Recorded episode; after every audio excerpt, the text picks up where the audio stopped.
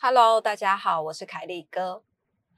最近我又回到了我以前的教练那边做重训的运动。其实小鹿在去年生病的这一年来，我大概只有前半年在住院的期间没有办法去运动之外，其实后半年他比较没有在住院，我又开始恢复了，每一周都规定自己一定要运动一到两次。那因为以前我我。这个人就是真的很讨厌运动，然后也很懒得运动。可是你知道我的皮肤看起来就是非常的健康跟黝黑，就很多人会以为我非常的喜欢运动，或者是很喜欢像是登山啊、游泳啊、冲浪啊，反正不管什么运动都算上我一脚就对了。但是其实我根本就是一个运动白痴，而且体力非常的。不好，我只有出国的时候体力是最好。以前我都说我所有的运动量都是用在出国的行军旅行方式上面，但是在台湾其实我不太运动。后来这一两年，哎，其实也不止一两年了，哎，我算一下，我开始运动到现在，起码也持续维持了三年到三年半左右的时间。虽然我每次嘴里就一直在讲说，哎，我真的好讨厌运动，真的很讨厌运动，可是我就。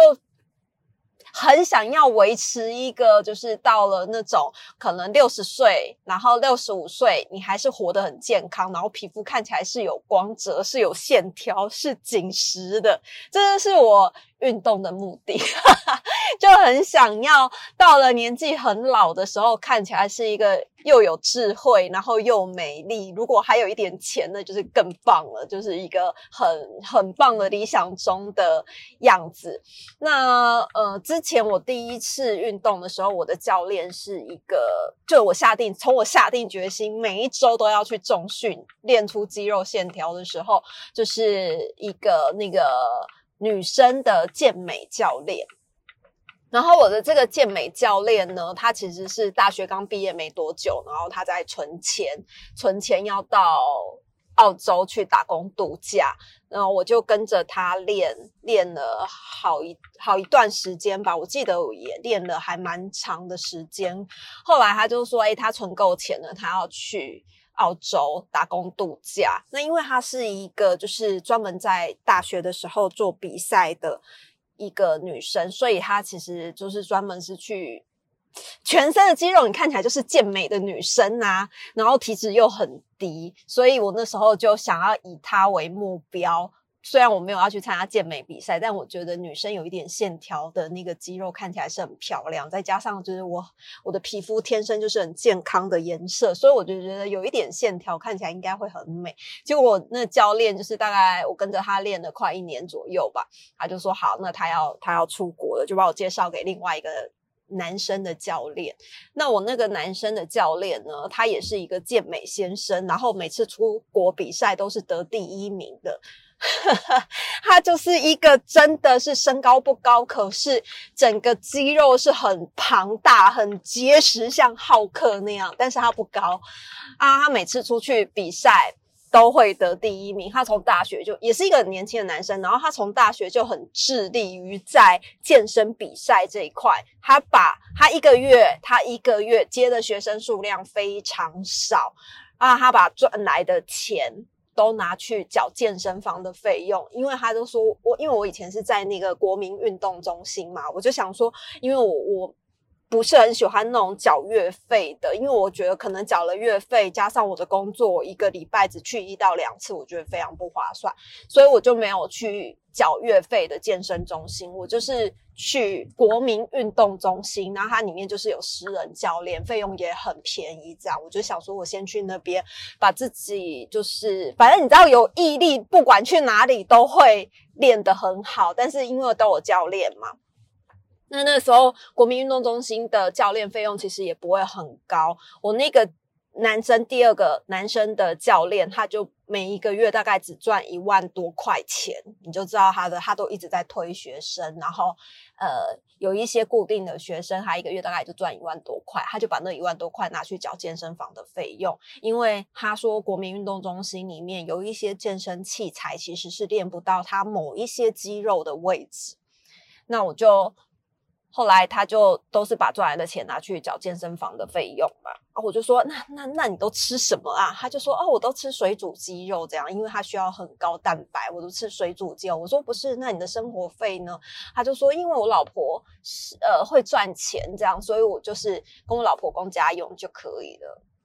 你说什么？他老婆，他老婆就是也很支持他啊，因为他老婆是空姐，所以常常会有一些那种一折的机票。他们有时候，比如说会想要去夏威夷玩好了，可是你知道我教练这个人真的是很妙卡，他每次想要出国的时候，都是因为那个地方有比赛。比如说，他知道夏威夷有一个健美先生的比赛啊，他就是为了那个比赛去。他可能去五天，然后有有一天是在比赛，有一天看场地，然后其他的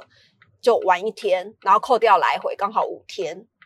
然后我教练的老婆不会生气吗？会呀，可但是因为他也很支持我教练去拿金牌比赛嘛，所以我那个教练后来呢。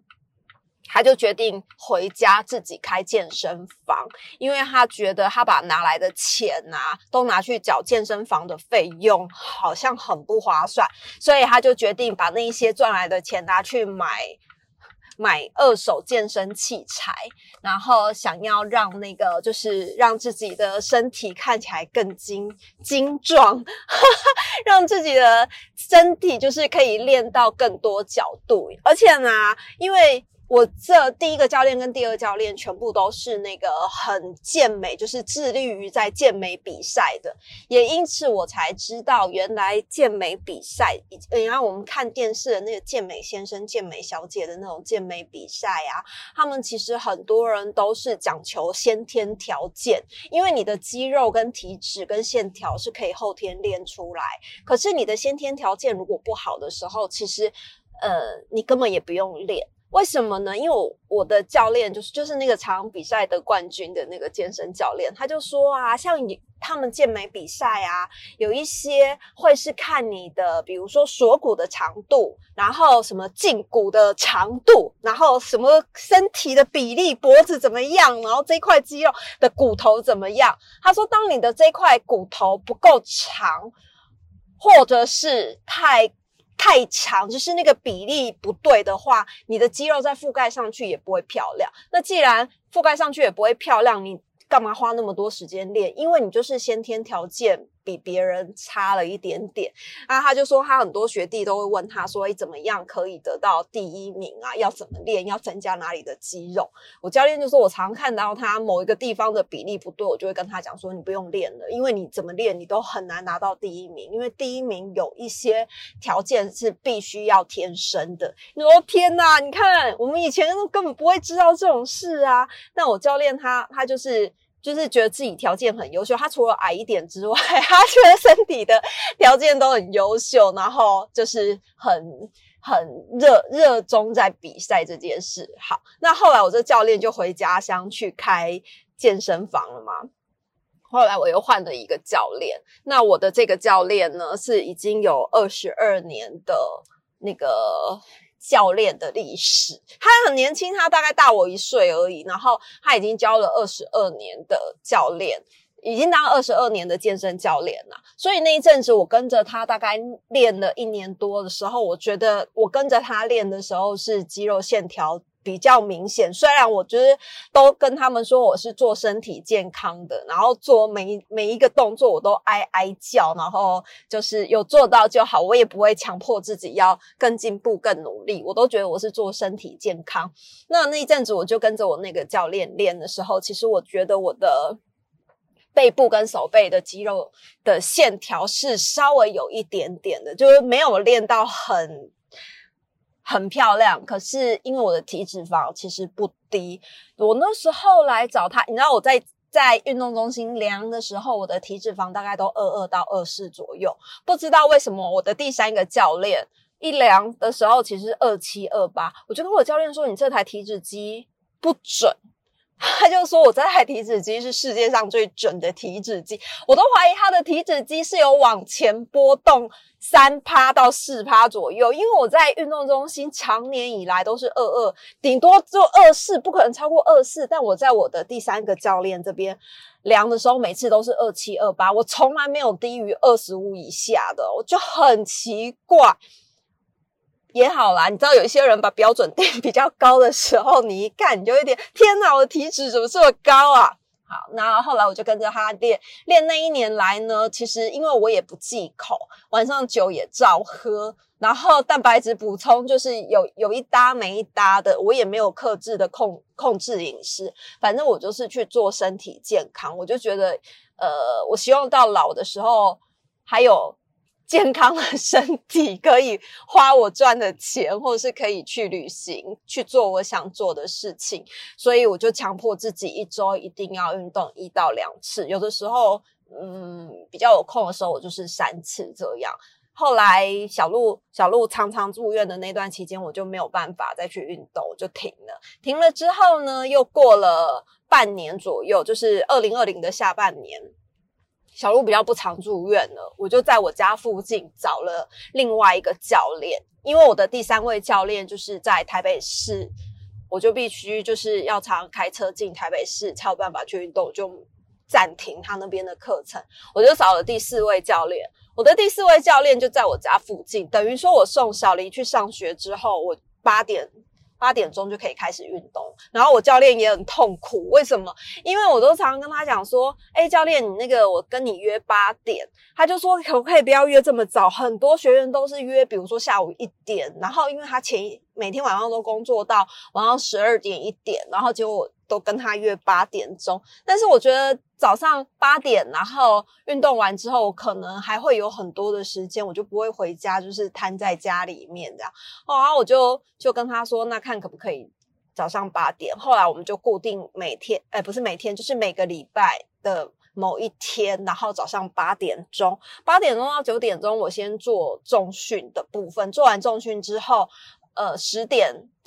哎，不对，九点到十点的时间就是第二个小时，我就做泰拳，因为我那个教练就是，呃，泰拳也是他的主要训练，呃，专精训练的一个部分，所以我就跟着他学泰拳。那其实泰拳好不好玩？刚开始玩你会觉得很好玩，可是因为前面一小时已经是在重训了，然后身体肌肉已经很累，到第二个小时的时候，到后半段我几乎是已经眼神涣散，然后无力的状态。因为泰拳它其实就是赤脚。空拳呃有啦，有时候会带拳击套。那它主要除了消耗心肺的力量之外，我觉得身体的核心力量也用的非常多。因为我们常常看那个泰拳，就是因为我不知道我教练教我的泰拳是不是去比赛打架的泰拳，只是我在踢打的时候啊，你就会发现就是在在打的时候，呃，核心的力量会用很多，就等于说你在出拳的时候，你的手臂的。力气其实不是从手臂挥出去，是从你的核心带到你的手臂，然后出拳，包括踢脚的部分也是。那我就觉得啊，天哪，泰拳真的很累。我有时候真的做完重训一个小时之后，后半个小时啊，每次教练都跟我说你要学新拳，你要学新学新招数，但是有到后继无力，常常就是打到后面的时候，连续出拳一百下，我都已经快要。崩溃，但是诶，在那半年里面，我觉得还蛮有趣的啦。因为泰拳其实就是我以前一个完全没有接触过的运动，我也觉得诶，缠每次缠那个泰拳的。手手套就是要保护手，你像忍者那个要缠一个很长的绷带，然后你在缠的时候，你就会觉得天啊，超酷的，就是这个这个运动好酷哦。但是那那两条手带像仙女的彩带一样，那两条手带超臭的，因为我都没有洗。我每次就是因为我有个小履带，就是小小 putty 的小履带。现在小履带很好用哦，它是上上下层这样子，等于上面有一个网状，我就常常把我。我的那个泰拳的手袋放在上面，跟我的手套，因为有一阵子练练泰琴的时候，手就开始长茧，所以我就买手套，那种薄薄的运动手套，我就放在上层，然后下层放我的干净的运动鞋，就是去运动中心我就会换上干净的运动鞋，就这样两层。就那两条仙女彩带真的是很臭，非常臭。然后我就会变成，我每次打完泰拳的时候呢，我就会先喷酒精，然后就把它收到那个小履带的上层。啊，小小履带的上层是网网状的，所以它会自动挥发，就我也不用担心它会发霉或是一直没有干。好，然后我就跟着这位第四位教练，就是也练了半年多。这半年多呢，因为我这个教练比较奇特，他就是属于那种晚上会吃咸酥。鸡，然后完全不忌口。那时候心里就想说：天啊，我终于找到一个本命中的教练。虽然我也不是很喜欢吃咸酥鸡，我也不是很喜欢吃油炸，而且我根本不吃宵夜。但是我就会觉得，哎，有一个教练跟我讲说，不用饮食控制。然后你就是每个礼拜这样子运动，你一定可以练出很美的线条，而且你先天条件又这么好，他就他就这样跟我讲，天啊，简直就是被迷惑了，你知道吗？然后呢，就开始肆无忌惮，我真的不忌口哦。我以前可能在原本第三位教练那边，他就会说，哎，那你的就是蛋蛋白质摄取要够啊，晚上酒不要喝那么多啊，所以那时候我稍微都有控制酒量。换到第四个教练，我就想说，天啊，他也跟我说不用忌口，然后，呃，可见酒酒他是说不能喝，但是不用忌口这件事情就会让我很放心。我本来从每天晚上一杯一杯酒到半瓶酒到一瓶酒，我觉得我根本就是在用酒解渴、补血加解渴，你知道吗？大概半年后啊。我我后因为我都不量体重嘛，我就觉得我有在运动，我运动就是为了要吃更多跟喝更多，所以我都半年来我都没有量体重。结果有一天我就站上体重机，Oh my god，我的体重简直快要跟我怀孕的时候一样重诶真的是快要破我人生高峰，也不能说高峰，就是大概跟我怀孕的时候差不多，差差不多重。因为那阵子我就觉得我的裤子怎么每件都变紧了，就是裤头。扣子扣不起来，然后穿什么衣服看起来都很胖，这样我就觉得不对劲。后来我就去量体重，我才发现，天啊，我的体重也变太重了吧！就是原本我一直以为我五十二公斤左右，结果我那一次量了体重，哎。怎么是五十七公斤？然后我的裤子扣子都扣不起来。当时我我第一个怀疑的是我家体重机坏掉了。那因为那一阵子我在做健康检查嘛，所以健康检查也要量体重。我发现其实我家体重机真的没有坏掉，我是真的胖了五公斤诶然后我就想说，天，我这半年来不是也都有在运动吗？我实在是找不出问题点在哪，而且我也不吃宵夜，我顶多就是不忌口而已啊，我也没有在吃宵夜啊，整个人就是像吹气球一样胖起来。好了，就是你知道，因为刚好是冬天，所以你们就只有看到我的脸跟看到我的手腕四肢这样，你们就会觉得我很我很纤细，但是事实不然，好不好？就是我完全是一个不纤细的人呐，就是胖的地方全部通通都是在。衣服遮起来的地方，后来我就下定决心，干嘛？哈哈哈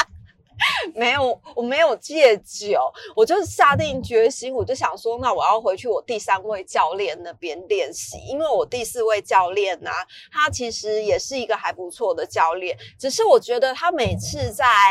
他他每次。跟我在练习的时候，他都会很认真哦，就是他都会记录我今天练了什么，然后做了哪些动作。但是他每次都会问我说：“你要瘦哪里？你想要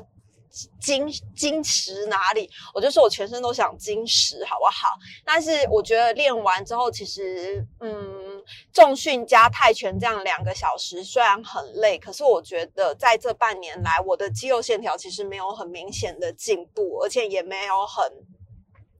很大的那个改变，就是整个体态，其实你会看得出来，你是有在运动，可是你没有让你很明显的改改变，就看起来漂亮这样子。可是我在我第三位教练那边练习的时候，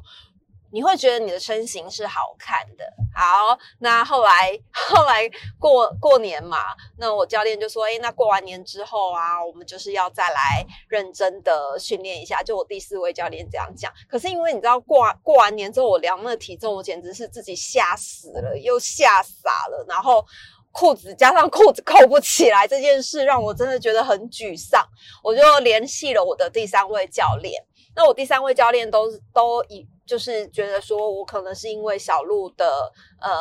生病的关系，所以我就没有没有去运动。但是我跟他讲说没有，我有去运动，就是我的我的运动的那个部分啊，其实我是在我家附近。然后我的教练就以为就是，我就后来就跟我的第三位教练在联系，我就跟他说，哎，我想要回去运动，这样。那我的教练就以为我休息一整年是为了小鹿可能在生病的关系，我没有办法。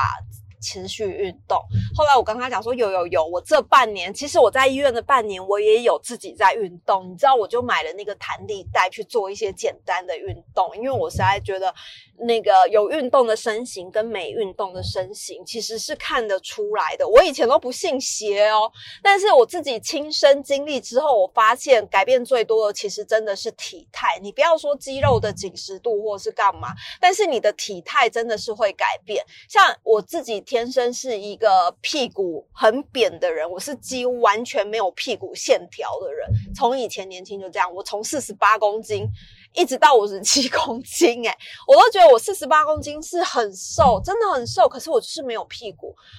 也没有肚子，也没有小腹。但是我去运动之后啊，我发现，哎，其实屁股是可以练得出来的。就是后来我有一阵子的屁股其实是好看的，你会觉得哎穿什么裤子很有自信，因为像以前我根本不会穿那种很合身的运动裤出门，我就会觉得天哪这也太难看了。但是有去运动之后，你就会发现天哪这也太好看了，就是完全是一种自信的展现啊。后来呢，我就我就在医院的时候，其实我也有买弹力带去做一个简单运动，因为我真的很害怕，就是自己辛苦练出来的屁股又整个。不见消失，你知道我多在意屁股吗？尤其是你自己练出来之后，以前啊，我没有屁股。的时候，我还想说，日本人有一种发明，就是他们有一种裤子是假屁股，就是屁股就是那一件那一件类似安全裤的东西，有两个海绵垫在里面，看起来就像是屁股一样。所以你没有屁股的人，你就是穿上那个假屁股，你的屁股臀型就会变很美。你说日本人是不是很厉害？我那时候在日本旅行的时候，我就觉得，哎，有时候穿一些紧身牛仔裤或紧身的裤子，要有一点屁股的线条，或者是。紧身的窄裙，有一点屁股的线条才会好看。我当时就很想买那个，因为我就觉得我天生就是不会有屁股。但没想到我去运动之后，我的屁股竟然被练出来，我就觉得天哪，真的很神奇。后来在医院那半年，我就想说，我不能让我的屁股不见，我就买了弹力带去做简单的运动，而且我也鼓励小鹿做运动。所以那时候我们两个母女俩就会用那个弹力带套住大腿，然后在。病房里面三人房嘛，走廊很长，不然就是就是在那里面做一些简单的深蹲，跟用弹力带走路这样。结果有一次护理师进来，他就看见小鹿要去上厕所，然后他他就手上推着点滴，腿上带着弹力带，然后往前走。结果护理师就说：“你在做什么？”他就说：“我妈妈说这样子运动可以让大腿结实，屁股会变翘。”护理师说。护理师就说：“可是你手上插点滴耶，如果你跌倒的话，点滴会喷出去，很危险哦。”那次之后，我才知道原来手上打点滴是不可以带弹力带这样走路，太危险了，是不是很白痴？好，然后后来我就跟我教练联，跟我第三位教练联系之后，我就跟他说：“哎，其实我在医院也有做一些简单的运动之外呢，其实我觉得这半年我不止。”我不止做重训，我还打泰拳，就是心肺有氧。我觉得我的运动量虽然没有到每天，可是我一个礼拜至少都会维持一到两次这样子的运动。但我觉得我这半年来其实体脂变很高，然后身形其实我觉得有一点点。不见了，就是那肌肉的线条不见了，我不知道为什么。所以后来这一这一个月开始，我又回到我第三位教练那边去做一个训练。我觉得有运动的这件事情啊，为什么要找教练呢？因为其实我我个人不是一个嗯会持之以恒，就是有一些很简单的动作。你在居家就可以做，但是我在居家我就是不做，为什么？就是没有简单的开合跳，简单的开合跳，你在家是不是可以做？随时都可以做，但是我随时就不会想做。在家看电视，我宁可躺着，我也不会站起来跳。可是你去教练那里，因为有人盯着你，所以你就会比较甘愿的去做。还有一个，就可能你缴钱，然后你就觉得天哪。时间一分一秒在流失，我要努力的做。所以，然后有一些人就是欠逼呀，那我就是欠逼的那种人，就是要要花一点钱，然后去给教练做。去去给教练做训练，可是因为我我也是不缴月费的人呐，就是我没有去那种什么大型的运动中心，而且我找的教练的费用其实都是还蛮便宜的，就不是外面想象中的什么一次要两千块那种，没有没有没有，我的我的教练费用就是很便宜这样，然后也不用月费，就是以防我这种突然有时候不能去，或者是事情比较多的时候没有办法过去，我比较不会有心理负担跟压力。那我现在回去那边，我的目标就是先把体质降下来，先把线条找回来。为什么我这么讨厌运动？但是为了运动这件事情，我还可以连开两次 podcast 讲这件事情呢？就是我觉得人呐，在某一个阶段的时候，你一定要投资自己，就是投资自己是。完全不会亏本的事情，还有就是你有努力，其实就会看得出来成果。因为像运动这件事情，我觉得就是一个很好的例子。你知道我真的很 讨厌运动，然后我竟然还可以持续好多年都在运动，而且每个礼拜是一到两次持续哦。啊，我我自己这样子这几年过来，其实我也没有想到我可以持续这么久。但是当你看到你自己努力的一点点成果，我觉得拿屁股这件事情来讲，就是你看到你的身形跟你的屁股的时候，你就会觉得哦，原来我的努力是可以在我的身形上面看得见的。那这件事情回归到你。工作上面，我觉得很多人在呃一开始工作的时候是比较没有钱嘛，你可能薪水是比较低，你刚出社会，那你薪水低的时候要干嘛？其实大家刚拿到薪水的时候，要不就是存起来，要不就是要不就是花光光。像我以前就是花光光，但是其实我真的要跟年轻人说，你们拿到了薪水的时候，一定要记得拨一份去投资你自己。不管你是去运动，不管你是去学习更多领域的事情，或是学习专长，因为你要让生活过得好，你就必须要持续的学习。因为你投资你自己，其实是真的会在长久的时间里面看到自己的成长跟回。回本这样子，对啊，所以其实我觉得，当你的年纪很轻、薪水很少的时候，一定要记得投资自己。当你到了一定年纪的时候，也不要停止投资自己，因为很多人就是倚老卖老，他可能觉得自己在工作上面已经累积了很多的经验了，所以就停止学习、停止投资自己。那你即使有一点钱，你可能就是去打高尔夫球或是干嘛，但是真的真的要拨一份。费一一部分的钱，然后来让自己持续的成长，然后持续的学习，持续的进步。其实这样的话，才能让你自己的呃整个人看起来更神清气爽，然后更好。好了，今天的分享就到这里，谢谢大家，下次见，拜拜。